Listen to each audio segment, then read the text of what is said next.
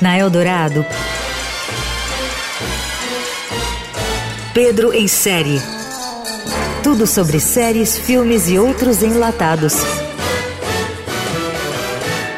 Com Pedro Venceslau.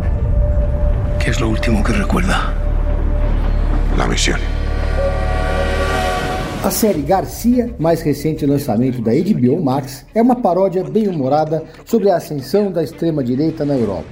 No momento em que os saudosistas do fascismo ampliam seus lugares de fala, a produção espanhola apresenta uma ideia engenhosa para questionar as motivações por trás dos movimentos antidemocráticos que ganharam força pelo mundo. A produção espanhola começa em preto e branco com uma pegada de quadrinhos. Em 1961, no auge da ditadura do generalíssimo Franco, um superagente do fascismo criado em laboratório, chamado Garcia, enfrenta seus adversários usando habilidades extraordinárias, mas acaba sucumbindo e é congelado. Corta.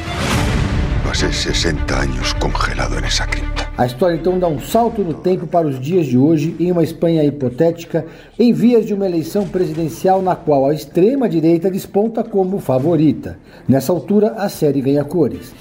Após o desaparecimento de Catarina Belido, a candidata de direita do partido Nova Democracia, uma jovem repórter, em busca de uma grande reportagem para alavancar a carreira, esbarra em uma conspiração de décadas atrás e passa a investigar a existência de um superagente criogênico criado nos anos 50 pelo serviço secreto do general Franco.